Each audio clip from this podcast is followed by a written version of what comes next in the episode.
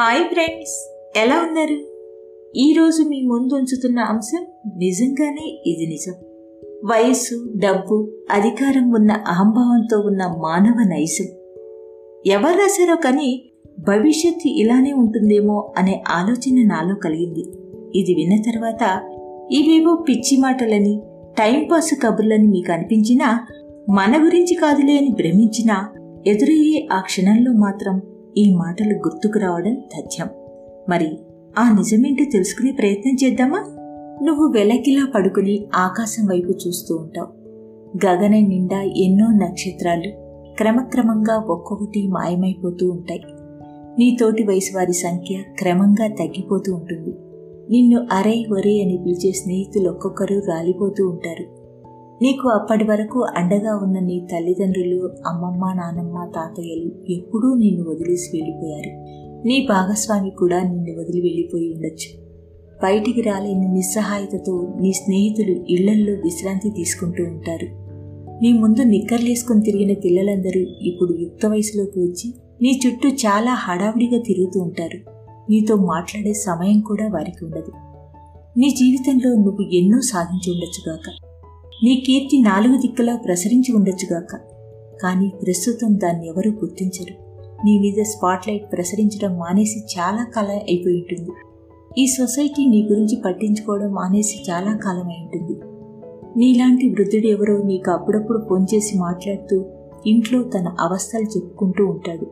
నీ అమూల్య అభిప్రాయాలు చెప్పడానికి ఒక శ్రోత ఈ ప్రపంచంలో దొరికిన సంతోషం నిన్ను తగ్గింపు చేస్తుంది. అర్ధరాత్రి ఏ నొప్పితోనూ నీకు మెలకు వస్తుంది. పక్క గదిలోని వారికి నిద్రాభంగం చేయాలా వద్దా అన్న ఆలోచనతోనే తెల్లవారుతుంది. పక్క మీద గంటలు రోజుల తరబడి పడుకొని ఉండటం దినచర్య అవుతుంది. పుట్టిన కొత్తల్లో నెలల తరబడి పక్క మీద శిశువు కదలకుండా ఎలా ఉంటుందో తిరిగి అదే స్థితి సంభవిస్తుంది. ఒక్కటే తేడా ఏంటంటే చిన్నప్పుడు ఆల్నా పాల్లా చూసుకోవడానికి అమ్మ ఉంది. ఇప్పుడు ఎవరూ లేరు. అప్పుడప్పుడు వచ్చి పలకరించే కూతురు తప్పదన్నట్లు సేవలు చేస్తున్న కొడుకు కోడలు. నీ అదృష్టం బాగాలేకపోతే అనాథాశ్రమంలో వారు కూడా ఉండరు. నువ్వు కొద్దిగా ఎక్కువ తిన్నా అసలు తినకపోయినా మెడిసిన్ చదివిన డాక్టర్ లాగా నీ పిల్లలు నీకు సలహాలు ఇస్తూ ఉంటారు.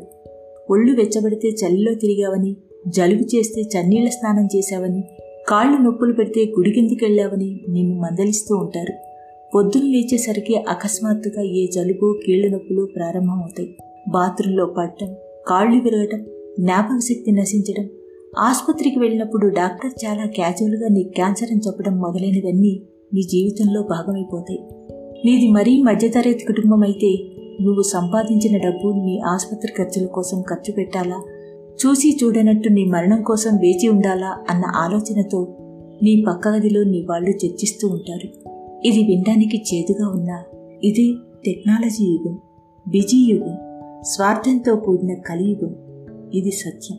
ఇది ఎవరు రాశారో కానీ మనసును కదిలించింది. అందుకే మీ అందరి ముందు ఉంచా. మరో మంచి అంశంతో మీ ముందు ఉంటాను. అనురాధ తీర్థాల మీ ఆనందలహరి పోడ్కాస్ట్లో.